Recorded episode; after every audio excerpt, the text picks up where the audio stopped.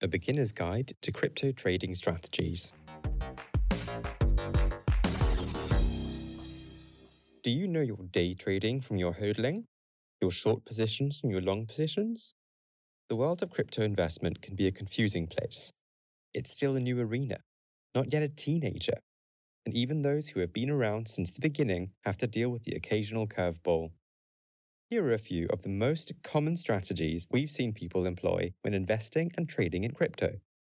Which one works for you will depend on a variety of factors your tolerance for risk, the time you want to commit, and so forth.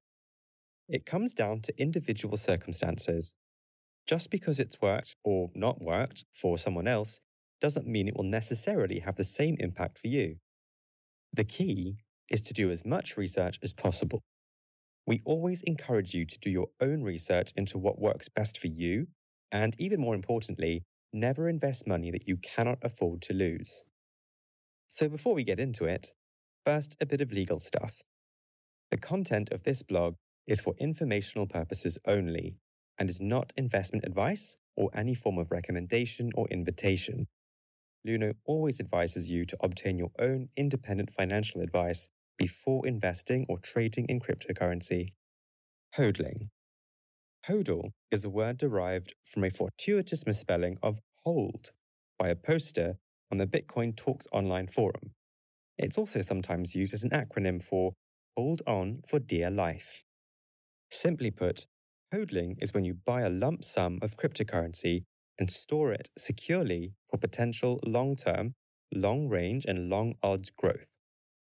Hodling is a basic strategy with little nuance, but it has proven effective for many when you consider Bitcoin's meteoric rise in value since its inception.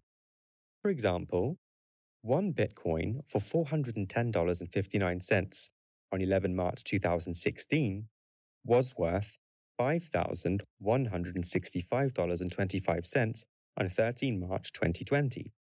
This is a return of almost 13 times. There are also risks with hodling, as it does limit your options. If you don't time the bottom of the market and the market drops, you can only really wait and watch or cut your losses, which can be nerve wracking. This is why you should never invest more than you can afford. Crypto cost averaging. This is a variation on hodling that mitigates against some of the risks inherent in that particular strategy.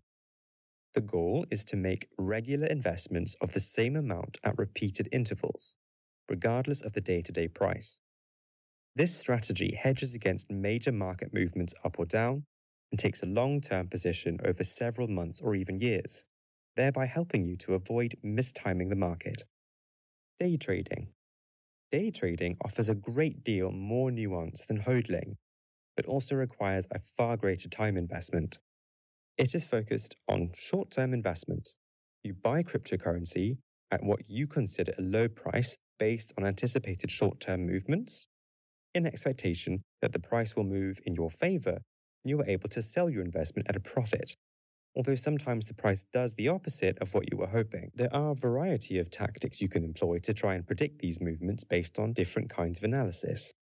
The day aspect of day trading relates to the short term nature of the position you take this usually relates to a few hours.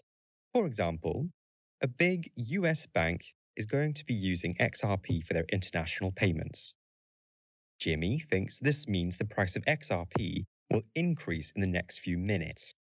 So, he buys 1000 XRP at a price of 20 cents for a total of $200. Then other people see the same news and also try to buy XRP, causing the price to go up. An hour later, the price of XRP has risen to 25 cents, and Jimmy has decided he wants to sell to make a quick profit. So, Jimmy sells all 1,000 of his XRP for $250, totaling $50 profit. Swing trading and scalp trading.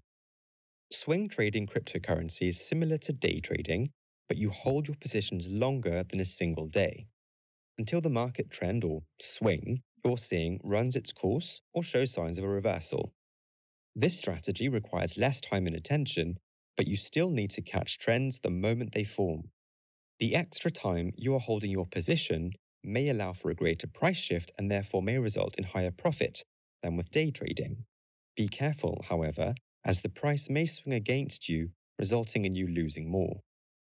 Scalp trading is where you take a position for much shorter periods of time, whether seconds or minutes. The gains here are much smaller and require more focused attention. But because you can make so many of these types of trades per day, they have the potential to be more profitable than the longer term strategies. Automated trading. Those attracted to the idea of short term trading strategies, like day or scalp trading, but lacking either the time or patience to actually do it, can also automate their trading processes to react to changeable market conditions on their behalf. This is done using trading bots, which is software that handles your trades for you. On the plus side, it can do your bidding while you sleep. You also have some control over what it trades, from basic stop losses to trading more complex price movement indicators. On the downside, a trading bot is not artificial intelligence. It will not think for you. It will not figure out the best strategies to give you the most profitable trades. A trading bot is only as smart as the person who built it, and it will only expect a set of actions to perform and will repeat those actions, nothing more.